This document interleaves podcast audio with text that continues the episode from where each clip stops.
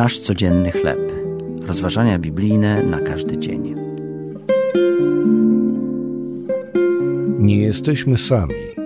Tekst autorstwa Mike Whitmer na podstawie objawienia świętego Jana, rozdział 3, wersety od 14 do 22. Friedrich Braun w swoim krótkim thrillerze pod tytułem Pukanie napisał: Ostatni człowiek na ziemi siedział samotnie w swoim pokoju. Nagle rozległo się pukanie do jego drzwi. Kto to może być i czego chce? pomyślał. Czyżby przyszła po niego jakaś tajemnicza istota? Człowiek ten nie był sam. Podobnie jak i my, Kościół w Laodycei również usłyszał pukanie do swoich drzwi. Jaka nadprzyrodzona istota do niego przyszła? Był to Jezus, pierwszy i ostatni i żyjący? Oczy jego płonęły jak płomień ognisty, a oblicze jego jaśniało jak słońce w pełnym swoim blasku. Kiedy jego najlepszy przyjaciel Jan ujrzał jego chwałę, upadł u stóp jego jak martwy. Wiara w Chrystusa zaczyna się od bojaźni Bożej. To, że nie jesteśmy sami, dodaje nam również otuchy.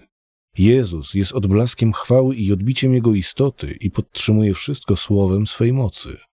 Chrystus używa jednak swojej siły nie po to, by nas zabić, ale aby nas chronić i kochać.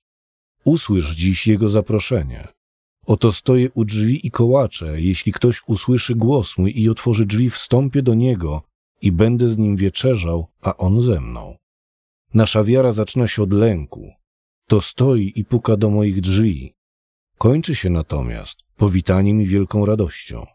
Jezus obiecał, że zawsze będzie z nami, nawet jeśli jesteśmy ostatnim człowiekiem na ziemi.